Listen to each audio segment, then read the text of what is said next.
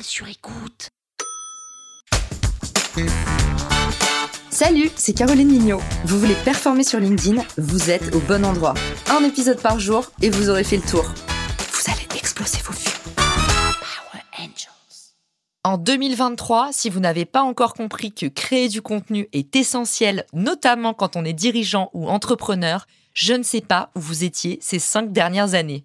Aujourd'hui, créer du contenu, que ce soit sur LinkedIn ou sur n'importe quel type de média, vous permet à la fois de brosser votre marque personnelle, mais également de développer votre autorité et votre notoriété. Pour un entrepreneur, avoir une audience constitue un vivier business de choix qui le suivra toute sa vie.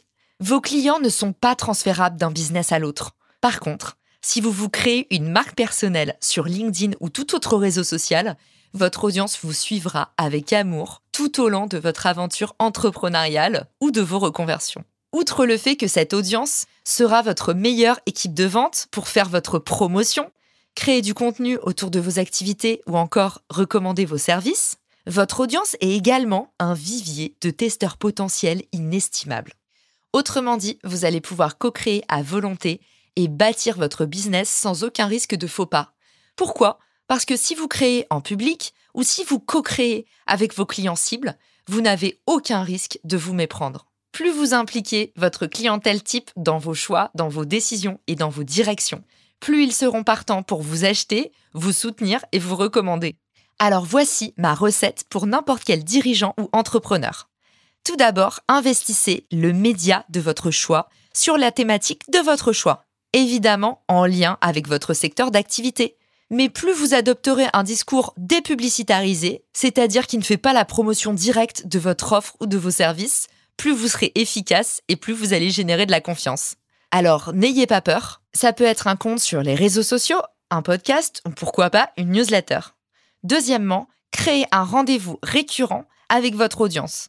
Est-ce que vous avez par exemple une newsletter tous les mercredis à midi Ou est-ce que vous postez sur LinkedIn tous les lundis à 13h Est-ce que vous avez comme moi un live tous les jeudis en direct à 13h Créer un rendez-vous régulier vous permet de rentrer dans la tête de vos clients.